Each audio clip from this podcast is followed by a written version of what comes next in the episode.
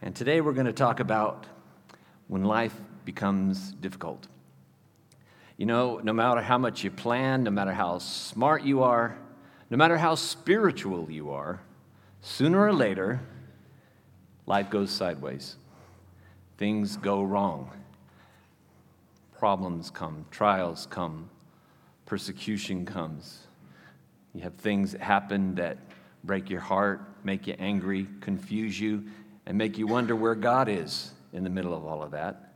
And I want to reassure you that if that's where you're at, or if that's where you've been, or if that's where you're going, there is good news because God's Word is full of stories and full of truth that help guide us through those times and also teach us about how other people went through those things. And it's kind of nice to realize that the, that the names that we heard from the time we were little, if you went to church when you were young, who were the heroes, that these people were also very real individuals with very real problems and very real humanity.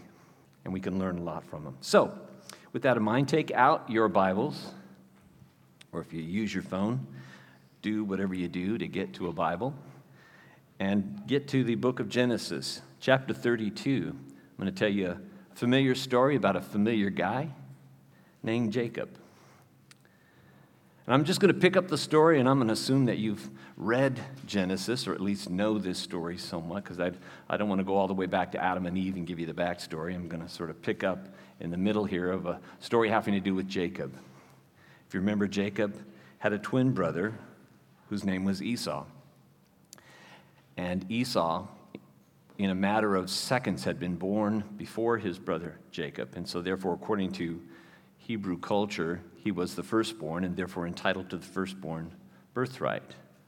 And that was not God's plan. And so, Jacob, in cahoots with his mother Rebekah, made a plan to sort of help God. And his plan was basically to deceive his father Isaac, who was dead set on giving the firstborn blessing to his older son uh, Esau, even though he knew Esau did not deserve it and was not the one that God would want him to do that for. But he loved Esau and he wanted to sort of do what he thought was best and do what was culturally acceptable. And so Jacob, with his mom, deceives his father and, in essence, steals the birthright. And then, as soon as he does, his brother Esau basically tells him, um, I'm going to kill you for doing that. As soon as dad dies, you and I have an appointment, and I think we both know who's going to lose that little encounter. Jacob apparently believed him because then he immediately, again with help from his mom, fled and went to a distant land where his mother's relatives lived, ostensibly to go and find a wife. He eventually got there, and he does, in fact, fall in love with a beautiful young woman named Rachel. And he wants to marry her, but then he doesn't count on the fact that her father, a man named Laban, was even more deceitful and tricky than he was. And so he winds up getting hornswoggled, not into just marrying Rachel, but to marrying her sister Leah.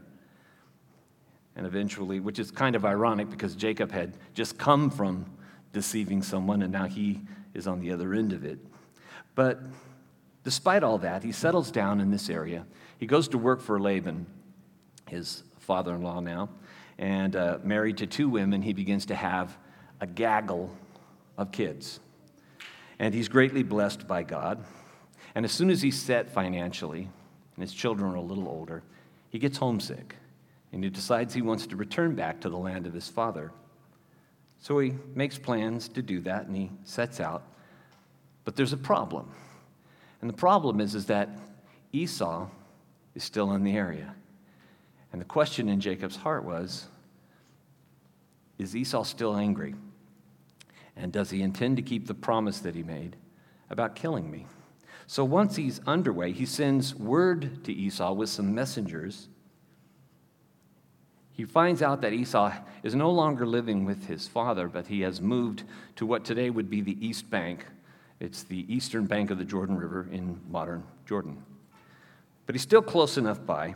So he sends him a message, and the message has three points to it. Number one, he tells his brother, Here's where I've been. I've been working for my father in law for the last 20 years, so I haven't been hiding or sneaking around or plotting against you. I've been working and building a family. Number two, I'm now wealthy, which means this whole conflict that we had over the birthright really isn't all that important anymore. I'm not here to fight you for dad's inheritance or estate. And then, thirdly, he tells him, I truly regret the fact that you and I have had this conflict. And what I'm hoping for is that there can be peace between us. Is that possible? The messengers leave. Jacob continues his journey. Eventually, the messengers return and they say, Well, we spoke to your brother Esau. Jacob says, What did he say? They say, Well, he didn't say much, but he's coming here to meet you, and he's bringing with him a small army of 400 men. Jacob's, that's it. He doesn't really respond one way or the other to what I said. No, no, he's just coming with an army. Says he has something he wants to say to you. Of course, Jacob begins to panic. Why else would he be coming with 400 men? He's not coming, you know, for a good reason. This, this looks really bad. And so he begins to fear and to get stressed the same way you and I do when stuff is looming in our life, when life goes sideways and we don't know what to do and we start getting afraid. Sooner or later, everybody faces that. The only issue is how are you going to respond? What are you going to do? Well, today we're going to learn what Jacob did. Which brings us to our passage, Genesis chapter 32, starting at verse 24. What we find out with Jacob is, is that he makes plans. He gets his family, as most any father and husband would do. He, he takes, in this case, spouses, along with his children, and he sends them across into the land closer to where his father is. And he puts a separation of, of water between them. And then he decides that he's going to wait for his brother and for this ultimate showdown all by himself. And once his family's safely at a distance, hopefully far enough away, he has put his servants in charge of trying to protect them, and he's going to stand and face his brother all by himself, which is incredibly courageous, really. But then he has a night after all of this has happened, he has a whole night to think about what's going to happen because he knows Esau is going to arrive very shortly afterward. You ever had a night like that where you know something's looming? You probably don't get much sleep, and you begin to try to figure out what am I going to do? What am I going to say? What's going to happen when my brother gets here? The last thing he told me was, I'm going to kill you. And now he's coming with 400 men. Verse 24. So Jacob was left alone, and a man wrestled with him till daybreak. And now we're going to come into one of the most surreal stories of the Old Testament. If you get the picture, Jacob's sitting probably on a rock somewhere or maybe on a mat. I have no doubt that because he's alone, he's more than likely interacting with his God, probably praying, probably asking for help, the way if you've been brought up and you're a true believer, that maybe hopefully would be your instinct too and you're wondering what God is going to do. Does he hear me? Does he see me? Is it going to be all right? And all of a sudden, God shows up, but in a most peculiar way. It says that a man shows up. We're told later on in verse 28 that this man was actually the Lord, which in theological terms is a theophany. It's, it's God taking human form in order to interact with his creation. And in this case, God has taken human form in order to interact with Jacob. And he interacts in a very, very unique way. It says that he began to wrestle with him. Now, get the picture. Jacob's sitting here minding his own business. He's afraid. I mean, he's probably really afraid. And he's praying, trying to seek God. He's hoping for rescue. He's hoping for deliverance. He doesn't know what to do. By nature, Jacob is manipulative. And manipulative people, when they get in trouble and when they get afraid, they become, call me crazy, manipulative. And so he's probably trying to figure out okay, well, I got over on my brother once. How can I get over him again? What could I say? What if I said this? What if I tried that? So he's probably thinking in terms of what can I use by my own human resources to get ahead here? And instead, God shows up, we're told, in the form of a wrestler. Imagine that. A wrestler. You're minding your own business, you're praying that God will deliver you, and all of a sudden, stone cold Steve Austin shows up and says, It's on. And they start wrestling right then and right there. The first time I read this, I thought to myself, what is going on? Why would God show up in the form of a wrestler? You're going to find out that it makes perfect sense the more you know about Jacob.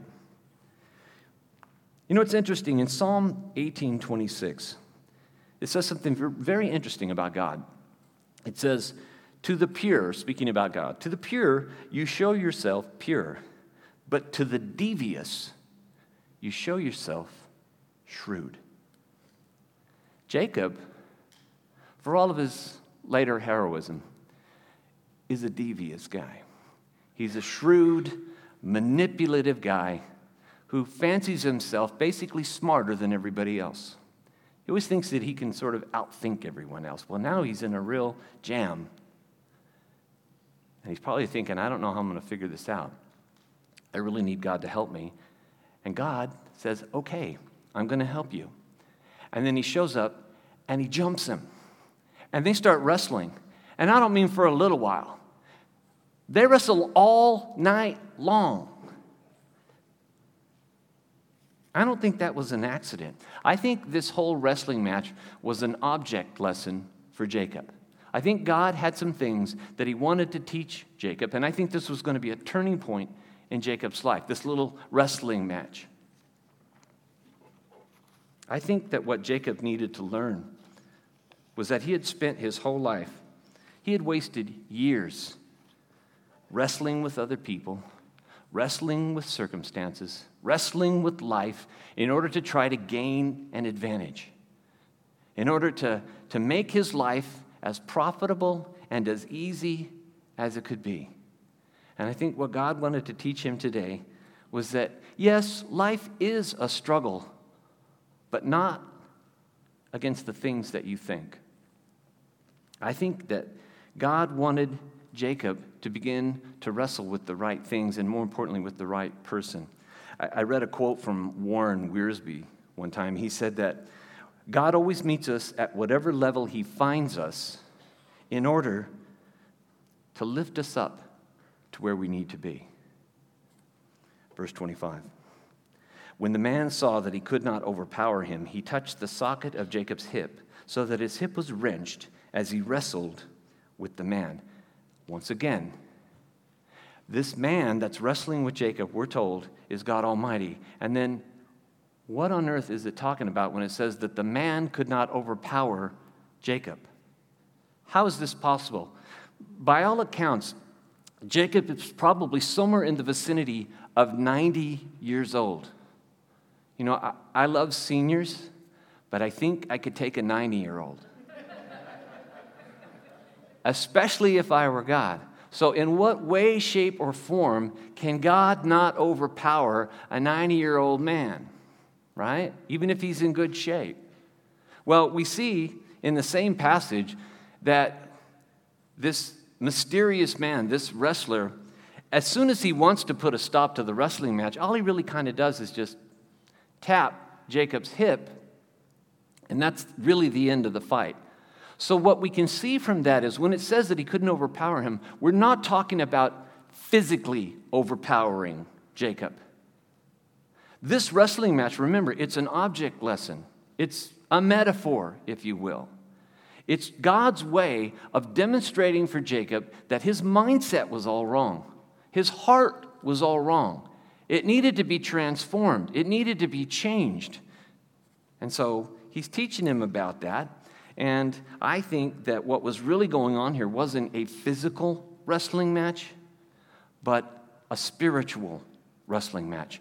This was a battle of will. And this was God trying to in a very real sense, break Jacob's stubborn will for his own good. And so he wrenches his hip. Jacob needs to stop resisting God. This wrestling match was proof of that. This, this wrestling match really represents Jacob's life. And God is teaching him you need to understand this is a match that you're not going to win. And you need to not win it. And I'm going to prove that to you. And I thought about that. When we're facing difficulties, we often, like Jacob, turn first to our own resources. Sometimes we turn to money. Sometimes we turn to our abilities and our talents or our intellect. Sometimes we turn to other people. Sometimes we try to turn circumstances to our advantage. We try everything we can to settle things without getting God involved because He's very unpredictable. And besides, we like the idea, the illusion, really, of power. And so God is teaching Jacob that isn't the way it works. And when we resist God in this spiritual battle, like Jacob, we always wind up doing our self harm. And God will wound us sometimes. You need to remember that. If He needs to, God will wound you in order to bring you where you need to be. Verse 26 Then the man said, Let me go, for it is daybreak. But Jacob replied, I will not let you go unless you bless me. Let me go. This is God's way of saying to Jacob, now get the picture. It started off as something of a wrestling match, and Jacob's probably thinking to himself, I'm doing all right here. I'm doing all right. I'm winning. He hasn't pinned me yet. Well, now God says, All right, this, enough is enough. He touches his hip, and Jacob, like most 90 year olds who would, who would get in a wrestling match, my hip, and he can't do it anymore. And all of a sudden, now it's not a wrestling match. Now it's Jacob really, I'm convinced, hanging on to this man's leg. And really, the picture is, let me go. And Jacob, no, no. We may not be wrestling anymore, but I'm not going to let you go unless you bless me, which is an indication that Jacob understood who he was dealing with. He knew this wasn't any ordinary man, and we'll get to that more in a minute. But God is saying to him, Jacob, you need to let go. You're already hurt from this thing, and it's time for you to quit fighting me. Jacob says, Not unless you bless me. And I think this is the turning point for Jacob. Jacob has gone from thinking somehow that in his own physical strength that he can emerge victorious in this circumstance, and now he's just desperate. Now he's just trying to hang on. And now he's just saying, the most important thing is that I need you to bless me. Blessing involves care, protection, trust, and understanding that in our own strength we cannot face the things that overwhelm us in life, and therefore we have to turn to the only one who can. What's really interesting is that Jacob's name actually meant to grab the leg. If you remember when he was born, his brother Esau emerged first with Jacob hanging on to Esau's leg. That's why they called him Jacob. It means to grab the leg. Where's Jacob at now? I have no doubt, hanging on to God's leg.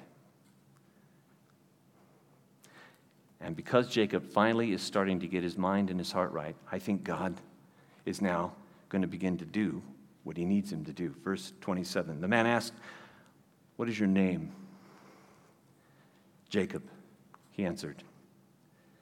I think when God says this, did God need to be informed of what Jacob's name was? Of course not. So why would he ask this question? It wasn't for God's benefit, it was for Jacob. What he's saying to Jacob is, How do you identify yourself? When people ask you to identify yourself, what do you say? Jacob. Jacob, I, it's the name that my parents gave me. I'm the leg grabber.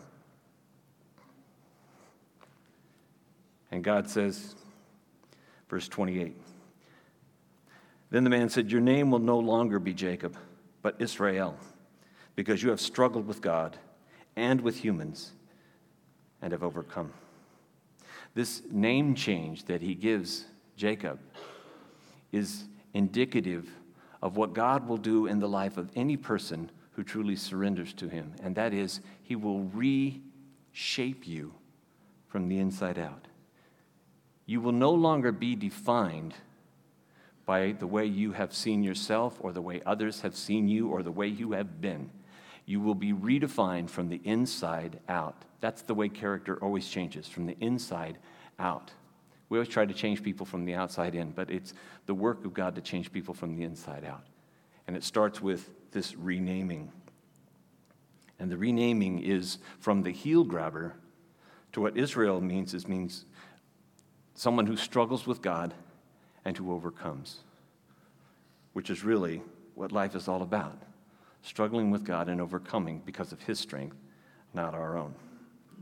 And it says, You've also struggled with humans. I think this is a reference on God's part to the way Jacob had really gone about in his life. He, in his whole life, he had been struggling with other people. He'd struggled with his own father, Isaac, over the birthright blessing. He'd struggled with his father in law, Laban, who was just as crafty, if not more so, than he was. He was just a little bit smarter and better at it. And he was in a struggle right now with Esau, his own brother, and wondering what was going to happen. And I think this is God's way of reassuring him and telling him, You're going to overcome even your own brother, but not in the way you think. Verse 29 Jacob said, Please tell me your name. But he, the man, replied, Why do you ask my name? Then he blessed him there. It's fascinating. Jacob wants to know this man's name, and obviously we're told this man was God Almighty. And God tells him, basically, I'm not going to tell you, which is unique and interesting because later on, when Moses asks him the same question, God has no problem telling him his name. Yahweh is what the Hebrews say, and actually, they don't say it. They don't speak the name of God because they believe it's too holy but it meant I am who I am. So God gave Moses his name, but he won't tell Jacob why. We're not told. But I think it's rather obvious because I think Jacob actually knew who he was dealing with here. I think he knew that this was God, and I'll prove it to you in just a second. Verse 30. So Jacob called the place Peniel, saying, It is because I saw God face to face, and yet my life was spared. Boom. Did he know who he was? Yes. Yes, he knew. Because he names the, the area where they're at the place where I saw God face to face. And that's what Peniel means. He says, And yet my life was spared, which means that Jacob understood that to deal with God sometimes is dangerous business. The Bible says that we serve a holy God. It's a, it's a terrifying thing to fall into the hands of the living God.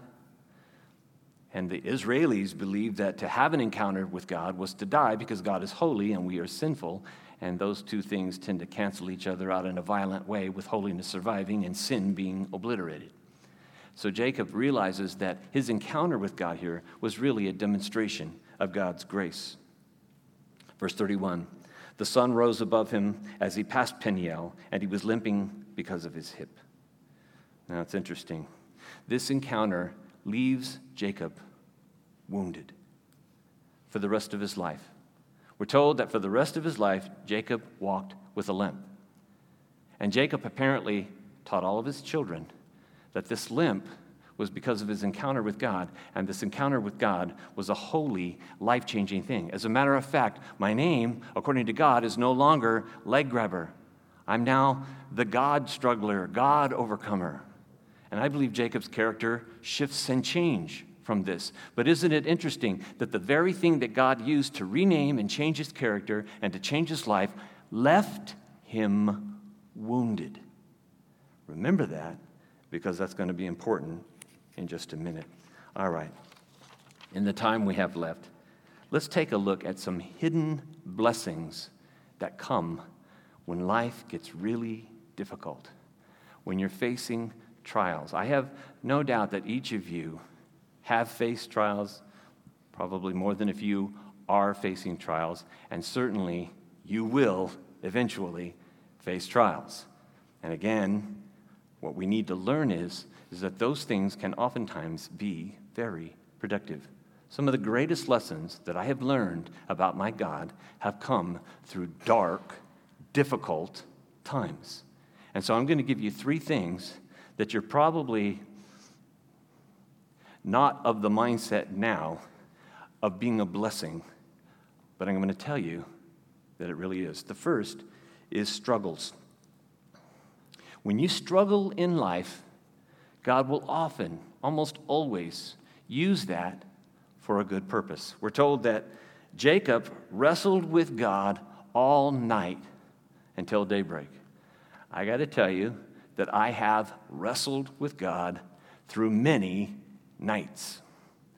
When I was afraid, when I was being attacked, when I was being doubted, when I was confused about something and didn't understand what God was doing. Would that He would explain Himself to me all the time, but up to this point, He hasn't decided to do that.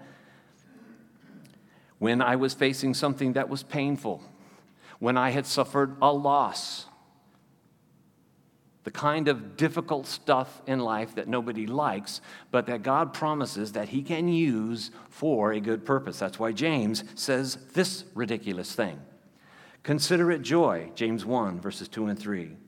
Consider it pure joy, my brothers and sisters, whenever you face trials of many kinds, because you know that the testing of your faith produces perseverance.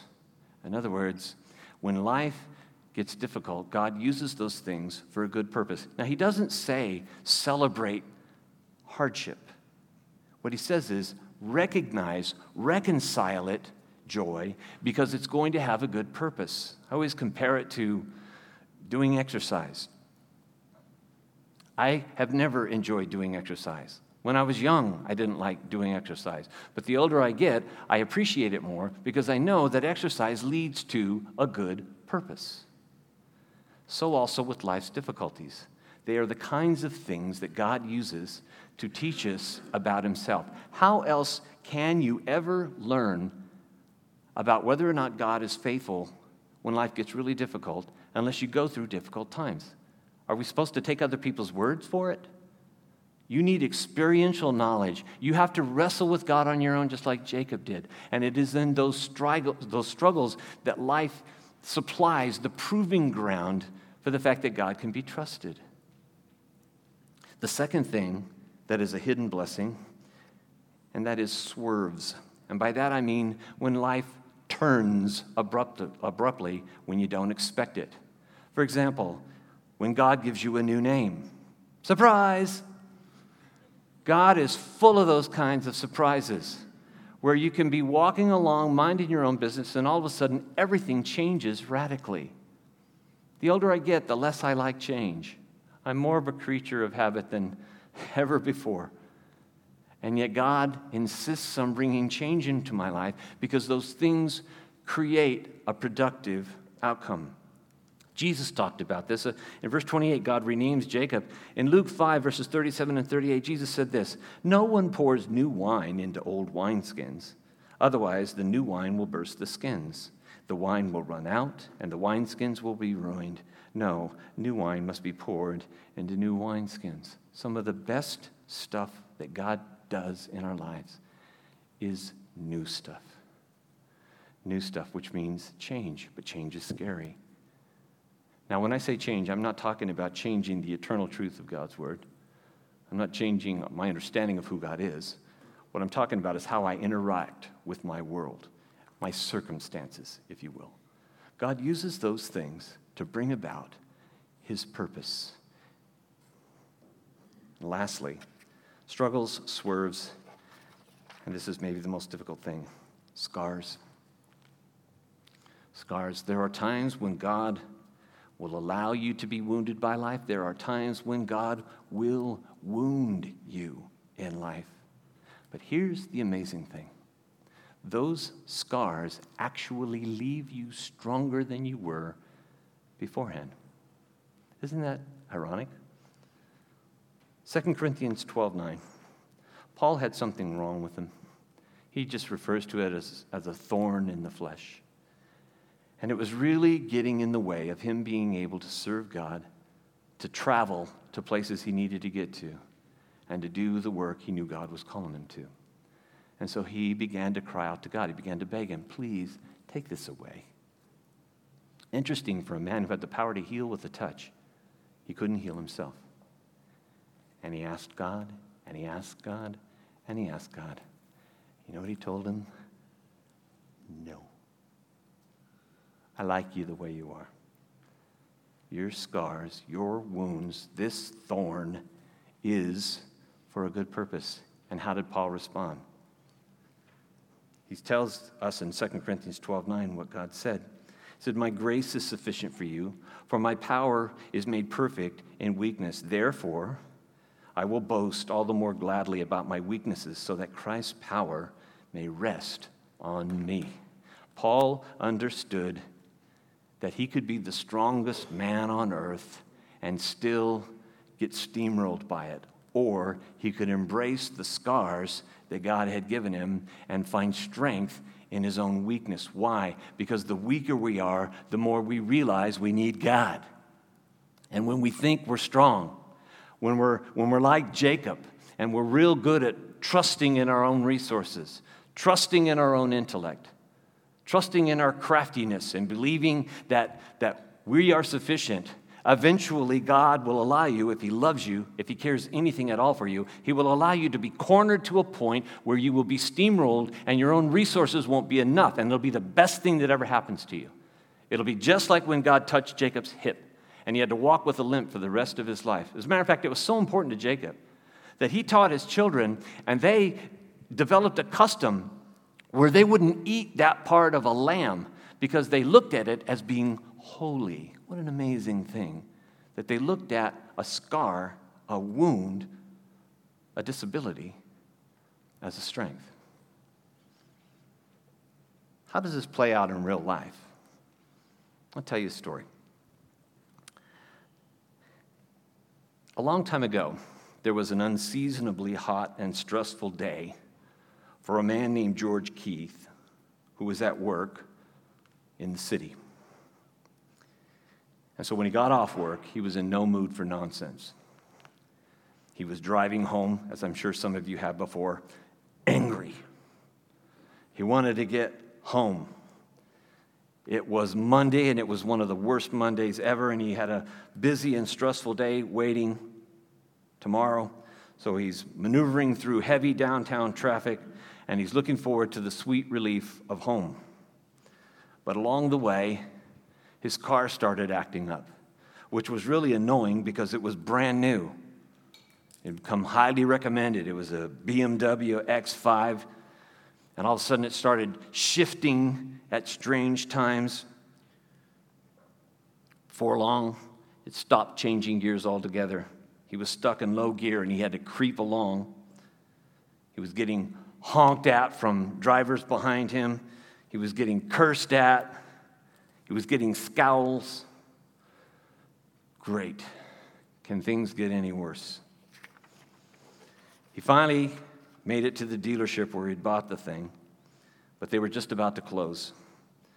One of the service techs came out and said, Yeah, we've had some problems with this, but it's a quick and easy fix.